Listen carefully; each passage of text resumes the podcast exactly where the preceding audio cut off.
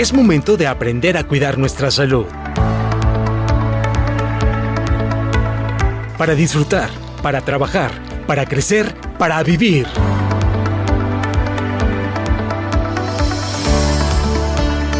Porque en Veracruz le damos la bienvenida a la salud. Sano y veracruzano.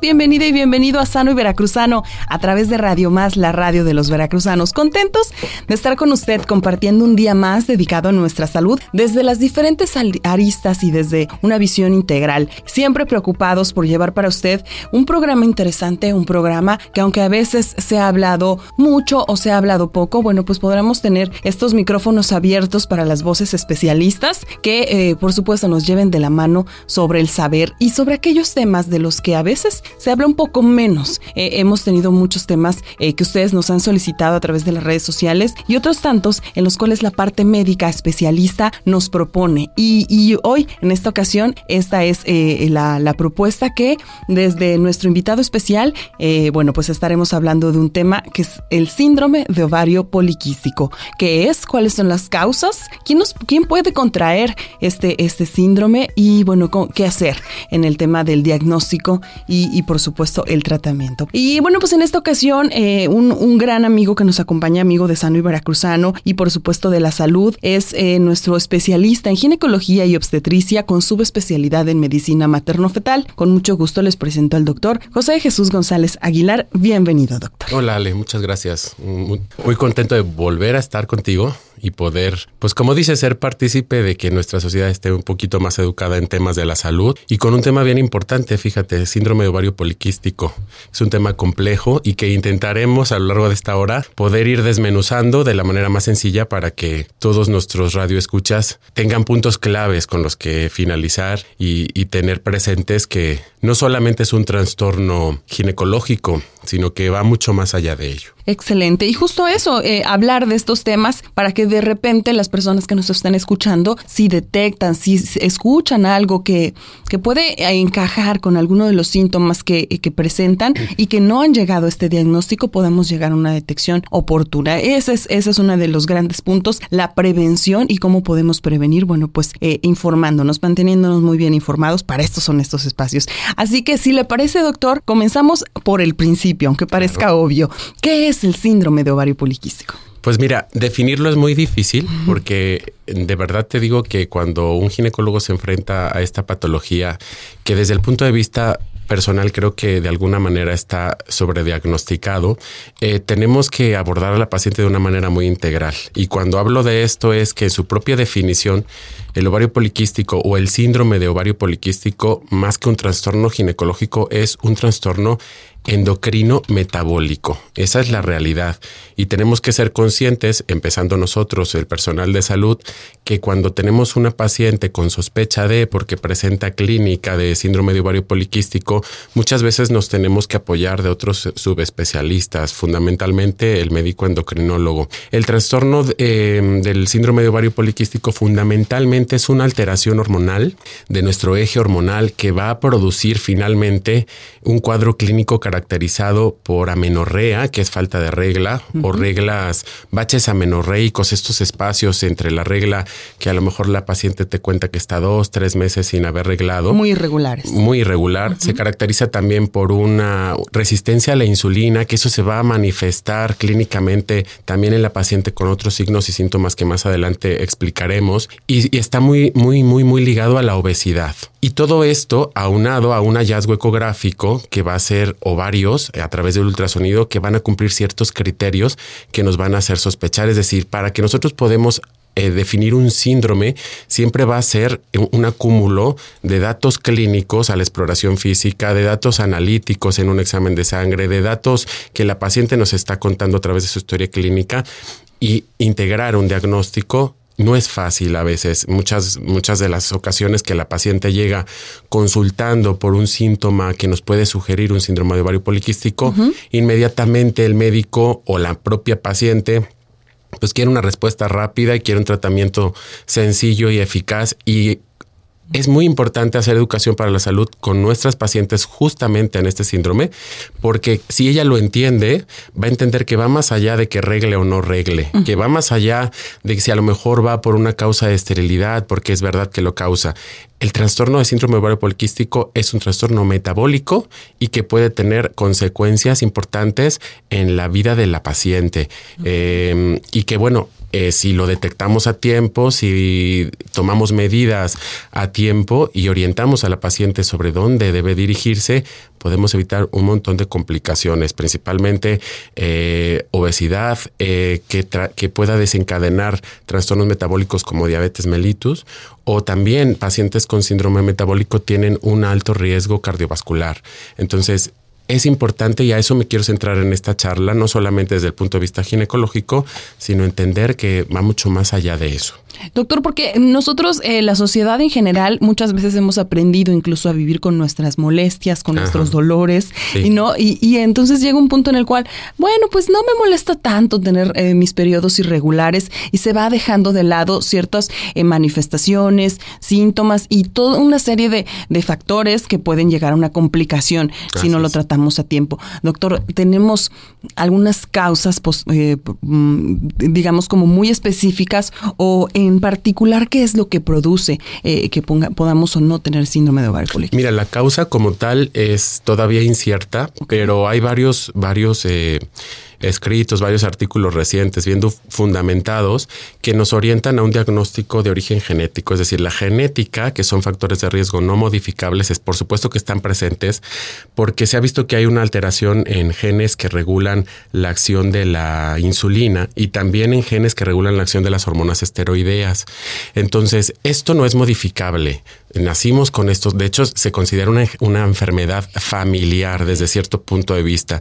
Pero también existen factores modificables, fundamentalmente la obesidad, que nos va a hacer producir esta resistencia a la insulina que forma parte de la fisiopatología de este síndrome. Entonces, cuando tenemos una, una patología, un síndrome en el que tenemos estas dos partes, la parte que no podemos cambiar y la parte que sí podemos cambiar, pues todas nuestras acciones fundamentalmente van determinadas a orientar a la paciente y a informar a la paciente sobre los, eh, los cambios en las medidas modificables que podemos hacer, ¿no?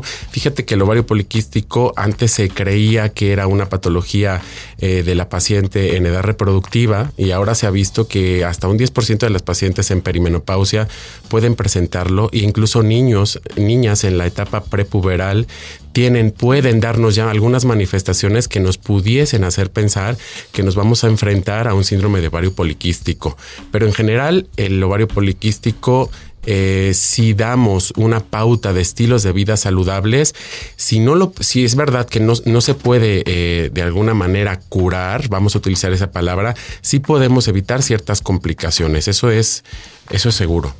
Ok, doctor, esto, esto que acaba de decir me lleva al, a la que era mi siguiente pregunta. Eh, entonces, cuando hablamos de este síndrome que eh, naturalmente es en las mujeres, eh, ¿existe una franja o, etnias o una franja de edades en la cual sea específico que, podamos este, tener esta, este síndrome? Sí, en la vida reproductiva, es decir, desde la menarquia, que normalmente es alrededor de los 10, 12 años, el inicio de la menstruación, hasta el cese de la menstruación, puede tener una mujer con síndrome ovario poliquístico. El pico en el mayor en, el que se, en el que se presenta es alrededor de los 35, 40 años, ¿no?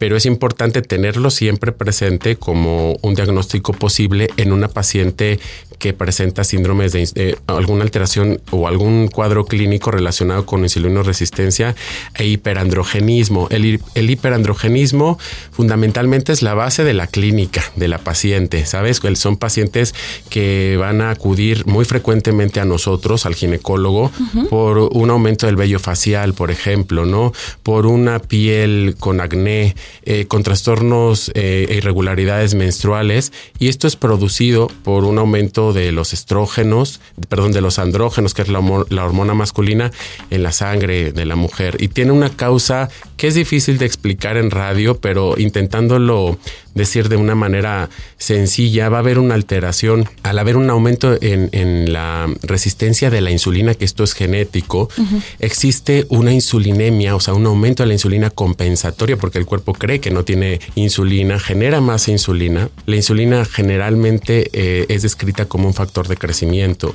y va a producir que el ovario, que además de producir hormonas sexuales femeninas en su gran mayoría, también produce hormonas sexuales masculinas. Hay una parte del ovario que se llama teca que produce andrógenos y nuestras glándulas suprarrenales también producen andrógenos en una mujer. Son, una mujer también tiene hormonas sexuales masculinas, pero en una cantidad limitada. Aquí lo que ocurre es que hay una sobreproducción de andrógenos en el cuerpo de la mujer, estimulado fundamentalmente por la insulina. Y esto va a producir una Incluso tenemos pacientes que llegan a tener ese efecto de virilización en ellas, poco frecuente, pero sí llega a ocurrir. Pero si no, no ocurre, digamos, este extremo de la clínica, sí ocurre este eh, hiperandrogenismo. Que, o sea, de repente unas patillas, digamos, como muy... Así es, o sea, distribución del vello en donde no... Hirsutismo se define como tal, como una aparición del vello en zonas en donde la mujer no debería de haber vello. Hablamos incluso de barbita. Por supuesto, la zona del bigote, la barba, eh, la zona de la línea media del abdomen, la región glútea. Tenemos en nuestro diagnóstico una escala que se llama escala de Ferriman y vamos puntuándola, ¿no? Son eh, ocho puntos en donde nosotros a través de un esquema vamos viendo, vamos explorando a la mujer y vamos dándole del 1 al 4 una puntuación y normalmente si eh, la distribución del vello es tal que nos rebasa ocho puntos, lo damos como positivo, ¿no? Hay mujeres que es que te están cantando que tienen síndrome de ovario poliquístico, pero no todas las pacientes son de libro. Hay pacientes que necesitan una exploración un poco más minuciosa y siempre pensar en el diagnóstico para poder diagnosticarlo. Si tú no piensas en la enfermedad, pues puede estar enfrente de ti y no la diagnosticas, ¿no? E, es importante entonces que este programa, si es que está llegando a oídos de personas especialistas también, que también hagamos conciencia, eh, eh, no solamente lo dejemos, digamos, para nosotras como pacientes, sino que también la parte clínica abra esa ventana de que se puede estar tratando de un síndrome de ovario poliquístico y habría que rascar un poquito más para llegar al tratamiento. Bien, pues ya vieron nuestro tema, ya escucharon síndrome de ovario poliquístico en Radio Más, la radio de los veracruzanos, en este su programa Sano y Veracruzano. Nos acompaña el doctor José de Jesús González Aguilar, especialista en ginecología y obstetricia. Vamos a una pausa y nosotros regresamos con más aquí en Sano y Veracruzano. Respiramos profundo. Estiramos el cuerpo despejamos la mente. Eso es. Ahora vamos a un corte y regresamos.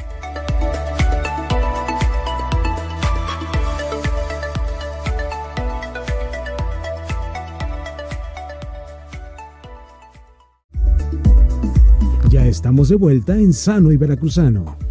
A ver, abrimos los oídos. Eso es. Sano y Veracruzano el cuidado como solución.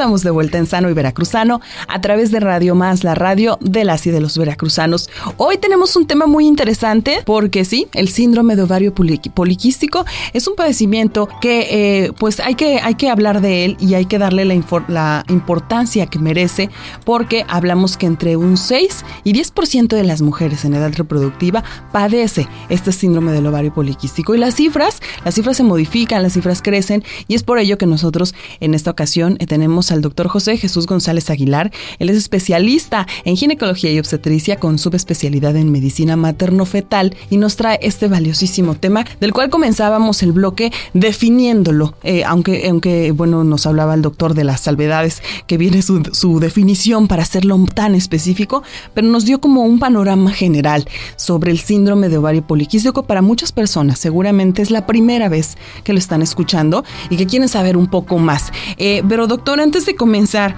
con algunos, eh, eh, pues ahí, este, sustos que comencemos al, ay, yo tengo tal síntoma, yo tengo este, y que de repente creemos que todos tenemos, todas las personas tenemos síndrome de ovario poliquístico, hay que ser muy específicos eh, en cuanto a este camino hacia llegar a un diagnóstico, doctor. ¿Qué podríamos hablar sobre, pues precisamente, pues estos puntos del diagnóstico? Sí, mira, qué importante porque decíamos ahora fuera del aire que tal vez definir los criterios diagnósticos definen un poco como tal el padecimiento.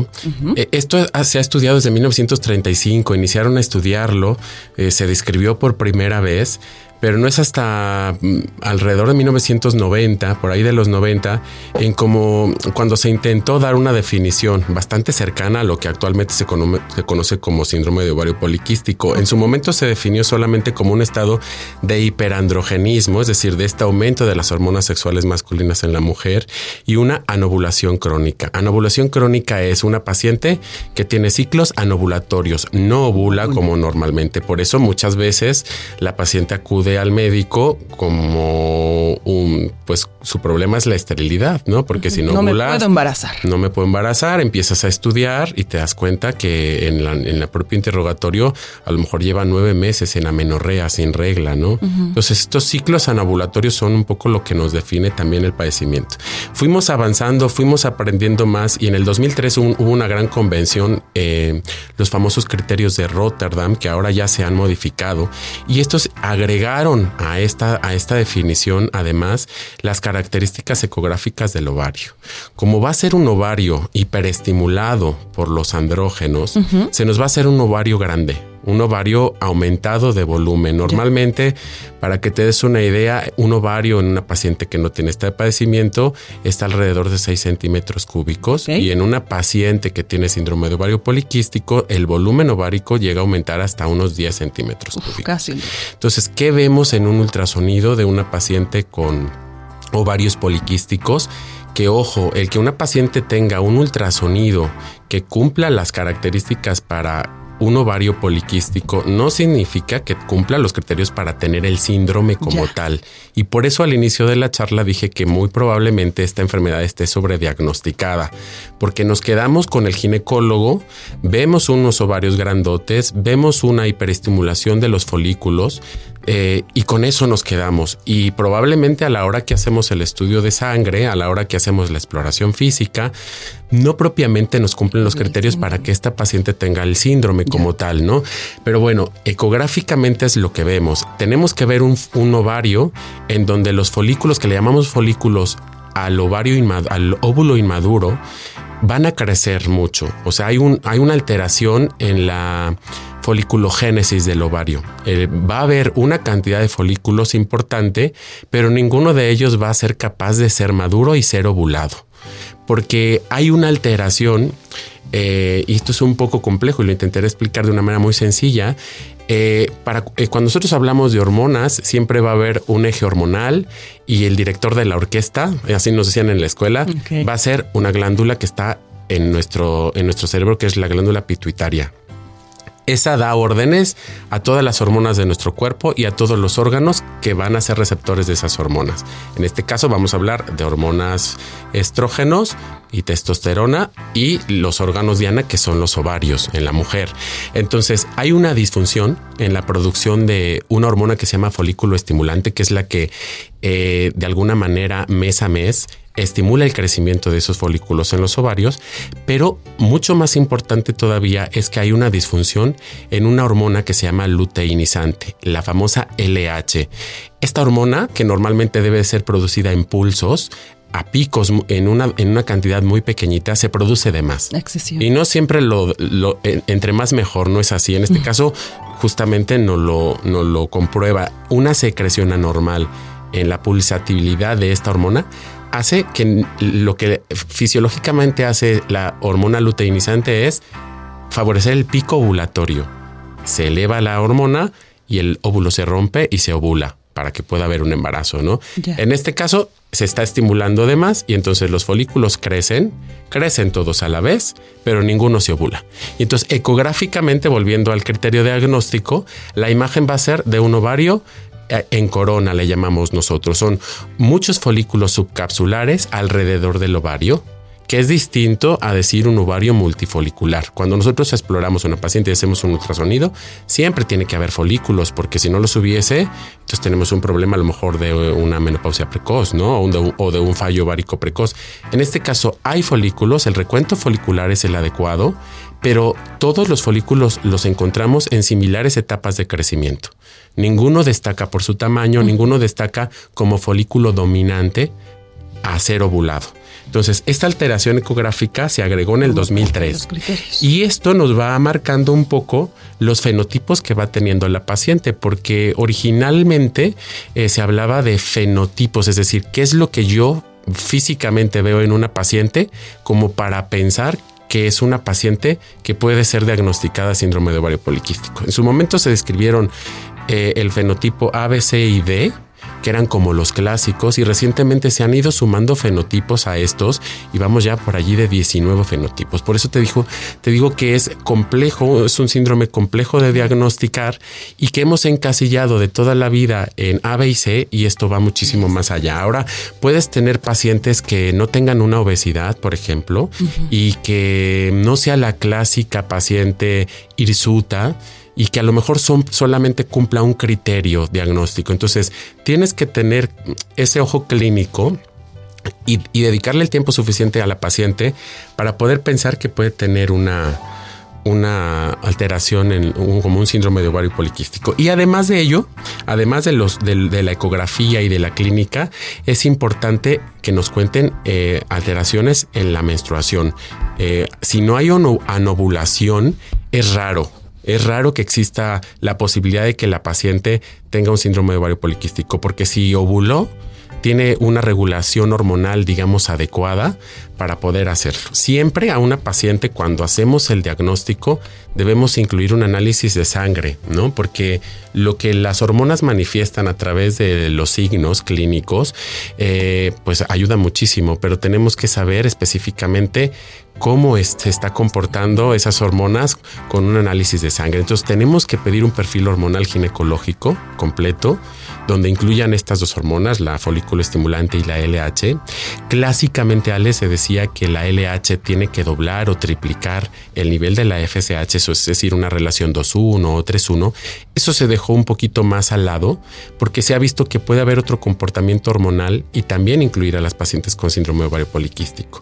Y se nos escapa mucho a los ginecólogos, porque ya sabes que en la subespecialidad cada uno va a lo suyo, el pedir un poco más allá de un perfil hormonal ginecológico. Si estamos hablando que existe una resistencia a la insulina, que existe una alteración em, de, estas hormonas, tenemos que pedir también eh, una glucosa en sangre y tenemos que pedir insulina en sangre.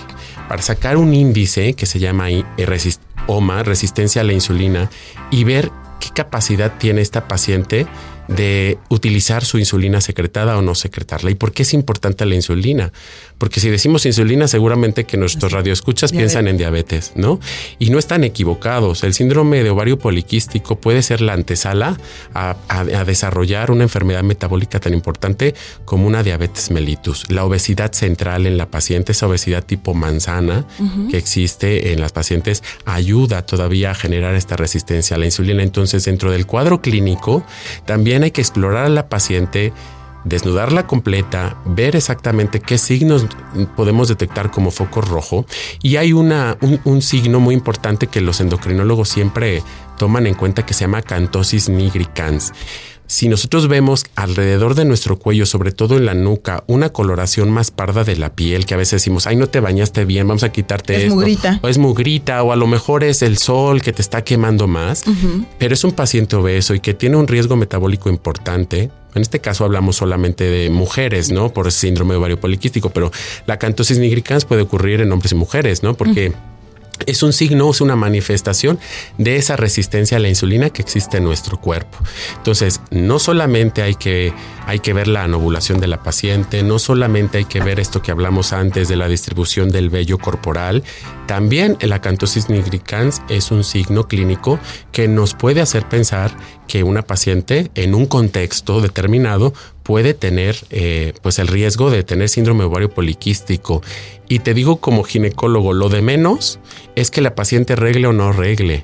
Y lo de menos con todo respeto para todas las pacientes que están buscando un bebé y tienen este problema que ya nos pondríamos manos a la obra porque se pueden quedar embarazadas, también resulta secundario. Lo más importante es que si tenemos un síndrome de ovario poliquístico, aumentamos por mucho la posibilidad de desarrollar una enfermedad metabólica. De las complicaciones y de eh, pues este, este tratamiento que podríamos hablar en cuanto al síndrome de ovario poliquístico, estaremos hablando en el último bloque, pero recuerden que eh, al regresar de este corte tenemos la sección preguntas y respuestas. Nuestro especialista, el doctor José Jesús González Aguilar, nos acompaña para hablar del síndrome de ovario poliquístico. Haremos una pausa y volvemos con más aquí en Sano y Veracruzano.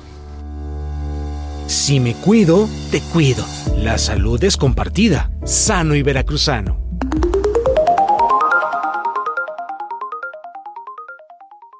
En la playa, la montaña o el malecón. Mente y cuerpo en atención. Sano y Veracruzano.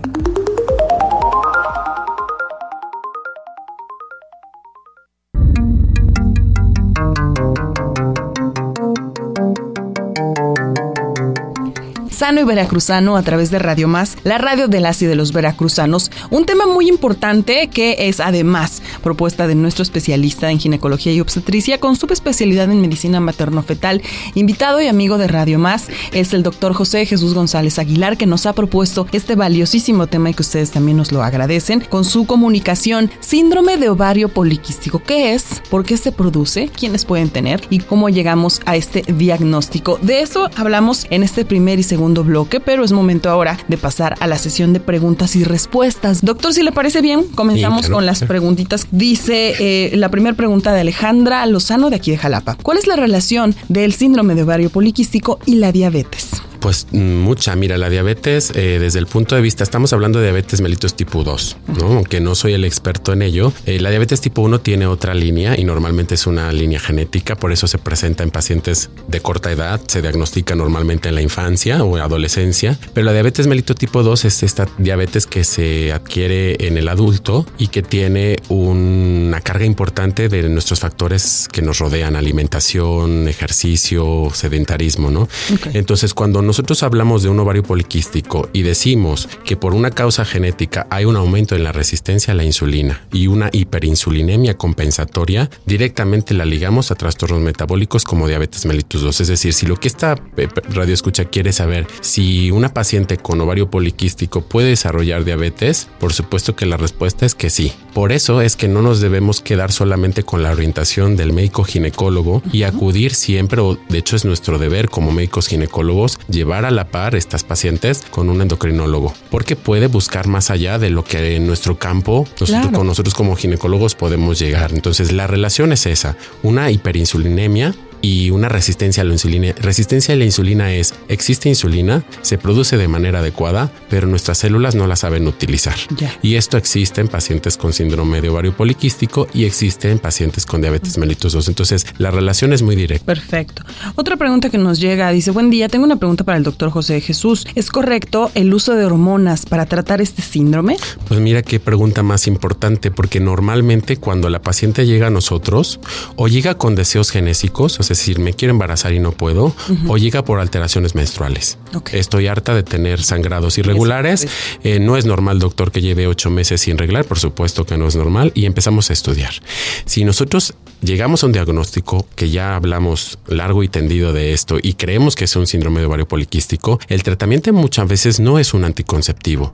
Es verdad que en algunas ocasiones es la primera línea de tratamiento porque los anticonceptivos orales combinados, progesterona y estrógeno, a dosis adecuadas va a producir que esta disfunción hormonal se regule un poco. Y vamos a tener reglas eh, regulares, que en realidad cuando una paciente toma anticonceptivos, hormonas, no tiene reglas, lo que tiene es una descamación del endometrio, es una regla artificial, porque el, al ovario lo dejamos en pausa de alguna manera. Entonces, la regla de alguna manera yo siempre digo que es algo cultural. Si tú explicas a la paciente cuál es la causa de su amenorrea, cuál es la causa de su falta de regla y pones manos a la obra para tratar cosas más importantes que si regla o no, ok, ya sé que no reglo porque tengo este padecimiento ¿Y cuándo voy a arreglar? Cuando ponga orden a este desorden hormonal que existe en mi cuerpo. Y poner orden a este desorden hormonal incluye hábitos de vida, bajar de peso, mm, activación física, activación física intentar regular de alguna manera. Entonces, dar hormonas en pacientes obesas, por ejemplo, que la clásica paciente con ovario poliquístico son pacientes con sobrepeso u obesidad,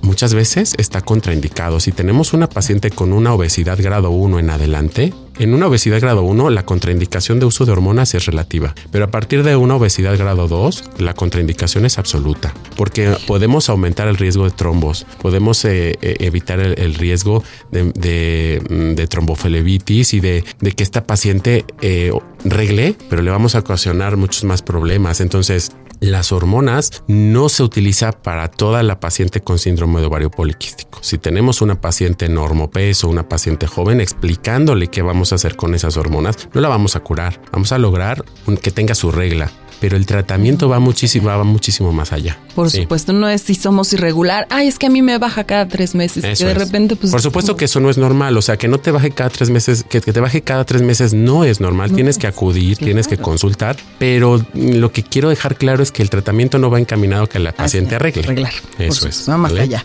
Eh, eh, nos llegan dos preguntas que son muy, muy parecidas. Mi hija tiene 11 años, ¿en qué momento debo realizarle pruebas para detectar, descartar eh, síndrome de ovario poliquístico?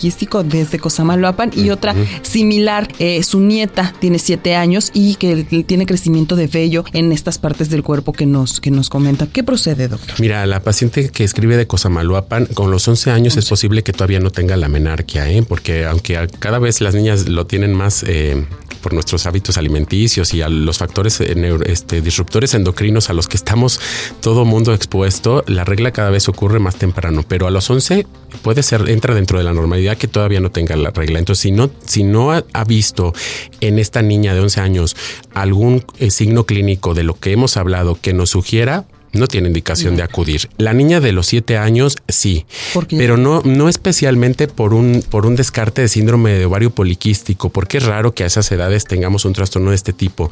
Pero la mayor causa, la causa número uno de, de eh, hiperandrogenismo, es decir, aumento de hormonas sexuales masculinas en la mujer, no es el síndrome de ovario poliquístico, sino es la hiperplasia suprarrenal congénita. Entonces, esta niña a lo mejor tiene que ir al endocrinólogo para descartar que sus hormonas, sus glándulas suprarrenales que están arribita del riñón en forma de capuchón produzcan de manera inadecuada o de manera excesiva hormona masculina y esté ocasionando síndrome, eh, este, un cuadro clínico de hirsutismo, de este vello del que ya hablamos. Entonces, tiene que acudir al médico, pero no especialmente al ginecólogo. Yo más bien le diría que acudiera al endocrinólogo. Y para recordarle a la audiencia, la persona especialista en endocrinología es una especialista en endocrinología es el especialista que estudia de manera muy profunda toda la función hormonal de nuestro cuerpo. Correcto. ¿No? Entonces, de manera general, es difícil poder definir también que es un endocrinólogo porque hacen muchísimas cosas, pero estudian las hormonas y estamos hablando de una disrupción hormonal en nuestro cuerpo. Entonces, es importante que esta niña de 7 años acuda al endocrinólogo. Con, una persona especialista. Pues ahí está, este, para la persona que se comunica, eh, es la recomendación que nos hace el doctor. Eh, otra pregunta que nos llega, Rocío Guevara. En mi familia hay mujeres con síndrome de ovario poliquístico. ¿Existe probabilidad de que yo padezca esa enfermedad? Sí, total por, eh, probabilidad. Hablamos que es un, es una, en nuestra definición inicial dijimos que es una enfermedad que se considera una enfermedad familiar. Y hay una herencia muy, muy, muy eh, comprobada ya en esta alteración de, de, los, de los pulsos de, de la hormona luteinizante y de esta resistencia a la insulina de la que hemos hablado tanto. Por supuesto que sí, el que no existan familiares con síndrome de ovario poliquístico no te excluye de tenerlo. Igualmente el que tú los tengas no, te, etiqueta como tal, pero si hubo el antecedente, si hay el antecedente, es una mujer con un factor de riesgo añadido. Ok, nos llega, eh, bueno, pues esta es eh, la solicitud, dice, me puede dar su número porque es justo lo que me está sucediendo. Tengo cinco años con esta condición y no me recupero. Claro que sí, en breve el doctor nos va a compartir toda su eh, información y dice, gracias, excelente tema y gracias por tratarlo. No sabe las esperanzas que me ha dado. Es la continuación que sigue de este mensaje, así que... Mira, qué gusto, estamos, qué gusto, lo estamos, logrando. Sí, sí, sí. Y también, Ale, importante decir que una paciente que tiene diagnóstico de ovario poliquístico no es un diagnóstico con el que nos vamos a casar. Es decir, una paciente que es diabética lo será siempre porque es un trastorno irreversible. Pero como existe en el síndrome de ovario poliquístico esta carga tan importante de factores modificables alrededor de nuestra vida, si imagínate que yo te he hecho un diagnóstico de síndrome ovario poliquístico a los 30 años. No significa que a los 45 lo sigas teniendo. Es decir, esto es un diagnóstico bastante dinámico y que va a ir cambiando de acuerdo a las características de la paciente, características hormonales, características físicas, estilo perfectamente estilo de vida. Sí. Muy bien. Eh, pues aquí es una felicitación. Quiero enviar un saludo al doctor eh, Jesús. Gracias por explicar también el tema de suma importancia para todas las mujeres y también es muy interesante que mencione las causas genéticas. Como paciente lo recomiendo mucho, es un excelente médico y con un excelente trato, es lo que dice Leti Espinosa. Ah, saludos a Leti, gran genetista, la doctora Leti Espinosa. Muchas gracias a la doctora y gracias a todos ustedes que hicieron posible esta, esta sección de preguntas y nuestro especialista les responde. Recuerden que todavía tenemos 15 minutitos más de programa donde estaremos ya propiamente en el cierre de este tema del síndrome de ovario poliquístico. Vamos a hacer una pausa, la última de ellas y volvemos con más aquí en Sano y Veracruzano. Respiramos profundo. Estiramos el cuerpo. Despejamos la mente. Eso es. Ahora vamos a un corte y regresamos.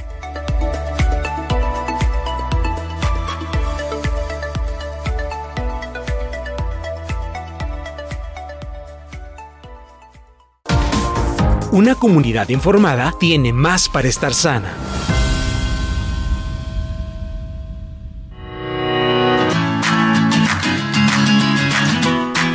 Nosotros estamos propiamente en la recta final de Sano y Veracruzano. Doctor, nos llegó otra pregunta. Dice, buen día, excelente programa. Mi esposa padece ovario poliquístico. Tardamos cinco años para tener una hermosa niña y su menstruación sigue siendo irregular. Claro. ¿Qué tratamiento me recomienda? Pues mira, es que cuando... Eh, y vamos a introducir, introducirnos un poquito en el aspecto del tratamiento porque nos queda poco tiempo creo, pero cuando vamos a abordar el tratamiento de una paciente con este síndrome, siempre hay que preguntarnos si existe deseo genético o no existe, porque el tratamiento de este estado hiperandrogénico en nuestro cuerpo va fundamentalmente encaminado a establecer, a corregir a las alteraciones metabólicas que antes mencionamos, pero también a conseguir una ovulación de una manera normal. Entonces, en este caso concretamente que nos preguntan si lograron embarazo a través de una estimulación ovárica con un clomifeno, que es el escalón 1 en, reproducción, eh,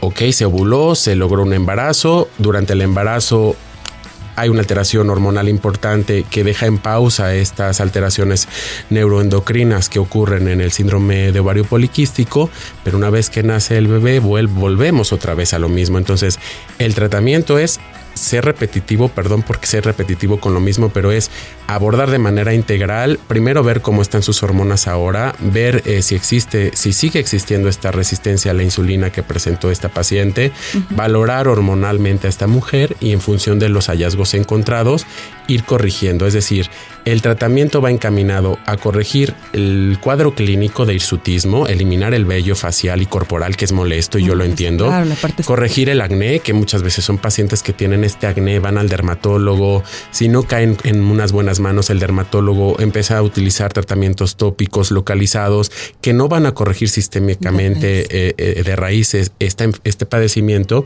pero también va encaminado a eh, ayudar a, la pareja, vamos a hablar de pareja, a conseguir embarazos. Y es totalmente diferente eh, tratar a una paciente que no tiene deseo genético que tratar a una paciente que sí tiene deseo genético. Entonces, concretamente, para contestar esta pregunta, hay una línea de tratamiento muy amplia para intentar, habría que, saber esta paciente qué características tiene, ¿no? Su índice de masa corporal, clasificarlo, si hay obesidad o no, si hay resistencia a la insulina, es decir, es una valoración integral.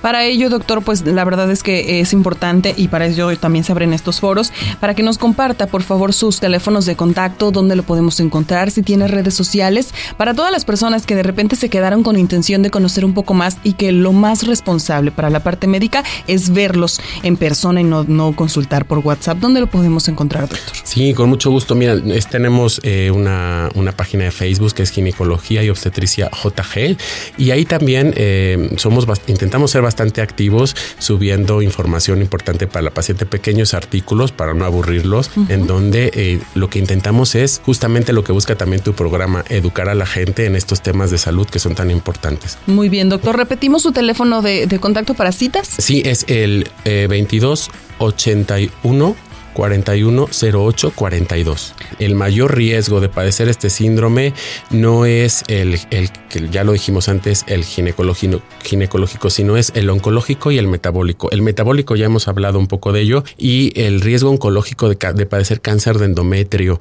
por esta estimulación anormal y esta disregulación hormonal. Eh, no es tan común, pero sí que también está relacionado con cáncer ginecológico. ¿eh? Ok, perfecto. Pues eh, doctor, gracias de verdad nuevamente por su tiempo, por su preocupación, por su profesionalismo y por eh, sobre todo atender estas preguntas y respuestas que la gente amablemente nos ha comunicado. Eh, doctor, pues gracias y un, último mensaje que quieres decir. Pues decirles eso que a todos los que nos escuchan que, padecen este, que ya tienen un diagnóstico hecho o, o que están entre azul y buenas noches y no se quedan a gusto o conocen a una paciente con estas características, invitarle a acudir al especialista, sea el ginecólogo y nosotros tener esa franqueza de decir esto no se queda solo conmigo, te voy a derivar o ir al endocrinólogo. O sea, saber que existen más repercusiones que solo arreglar o no arreglar o no tener un hijo o no poderlo tener.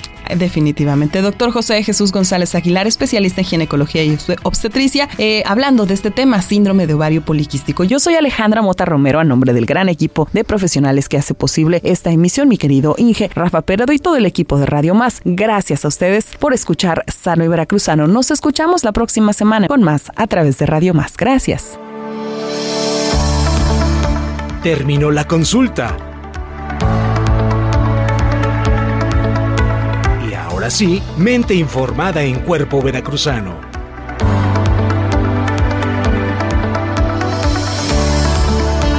Les esperamos el próximo miércoles a las 16 horas. En Sano y Veracruzano